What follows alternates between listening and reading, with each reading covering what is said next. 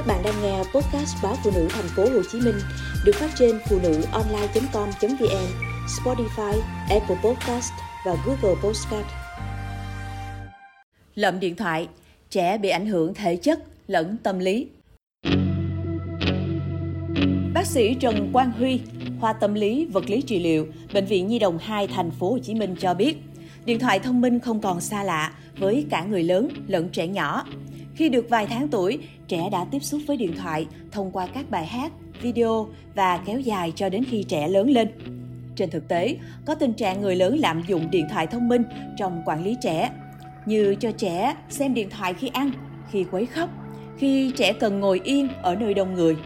Điều này không chỉ gây cản trở cho sự phát triển về ngôn ngữ, tương tác xã hội, mà còn ảnh hưởng trực tiếp đến sức khỏe toàn diện của trẻ. Việc dùng điện thoại quá nhiều khiến trẻ dễ mắc hội chứng rối loạn TIC hay lắc đầu, giật cổ, nháy mắt, một vài trường hợp co giật không kiểm soát. Các bước sóng của điện thoại cũng tác động không ít lên não bộ, khiến thần kinh mệt mỏi, căng thẳng, giảm tập trung ý chí. Học sinh được trang bị điện thoại thông minh sẽ suy giảm đáng kể khả năng nghe giảng, hiểu biết, phản ứng và trí nhớ. Đồng thời, điện thoại cũng có thể làm suy giảm thính lực, giảm chất lượng giấc ngủ và gây rối loạn chức năng miễn dịch. Khi năm học mới bắt đầu, rất nhiều trẻ, đặc biệt là học sinh lớp 1, được cha mẹ đưa đến bệnh viện thăm khám bởi giáo viên cho rằng các bé không tập trung chú ý, không có khả năng tương tác với bạn bè.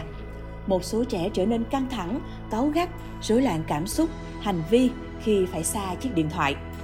Trung bình mỗi ngày, khoa tâm lý, vật lý trị liệu, Bệnh viện Nhi đồng 2 tiếp nhận hơn 100 trẻ có vấn đề về tâm lý và một nửa trong số đó có liên quan đến điện thoại thông minh.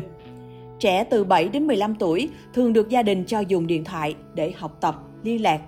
Nhưng đây là lứa tuổi mà trẻ rất tò mò nên dễ tiếp xúc các trang mạng có nội dung không lành mạnh. Ở tuổi dậy thì, trẻ thường có tâm lý muốn khẳng định mình, muốn gây sự chú ý, thích nổi tiếng, dễ tiếp xúc và dễ bị người lạ lợi dụng. Để thể hiện mình, trẻ có thể so sánh, khích bác nhau, gây xích mích và có thể đánh nhau ngoài đời thực. Điều dễ thấy nhất là trẻ có những nhận định sai lầm về mối quan hệ gia đình xã hội. Hiện nay, trên TikTok, YouTube, Facebook, bên cạnh những nội dung tích cực cũng có không ít video bạo lực, khoe khoang, thử thách, anh em xã hội vân vân, khiến trẻ dễ có suy nghĩ, hành vi chống đối gia đình nếu không đạt được những điều mình mong muốn. Trẻ yêu sớm, yêu vội mà không cần biết hậu quả. Trẻ cũng không chia sẻ, đồng cảm với cha mẹ người thân. Khi đến trường, học sinh đòi hỏi có điện thoại nhãn hiệu mới, đắt tiền để khoe khoang. Chia phe cô lập, bạo lực với bạn bè, theo các video giàu nghèo trên mạng. Trẻ có tâm lý ỷ lại, không nghe giáo viên giảng bài bởi hầu hết các bài giảng đều có trên ứng dụng của điện thoại, trên YouTube. Hơn nữa, trẻ còn dùng điện thoại thông minh để quay cóp, tìm đáp án khi đi học, thi cử. Nếu giáo viên phát hiện hay có những hướng dẫn, hành động không vừa ý, học sinh cũng quay clip để tung lên mạng xã hội mà không nghĩ đến hậu quả. Vậy cha mẹ và nhà trường nên hướng dẫn trẻ dùng smartphone và mạng như thế nào cho có lợi và an toàn? Theo bác sĩ Trần Quang Huy, thay vì cấm đoán, cha mẹ nên vẽ đường cho Hưu chạy đúng.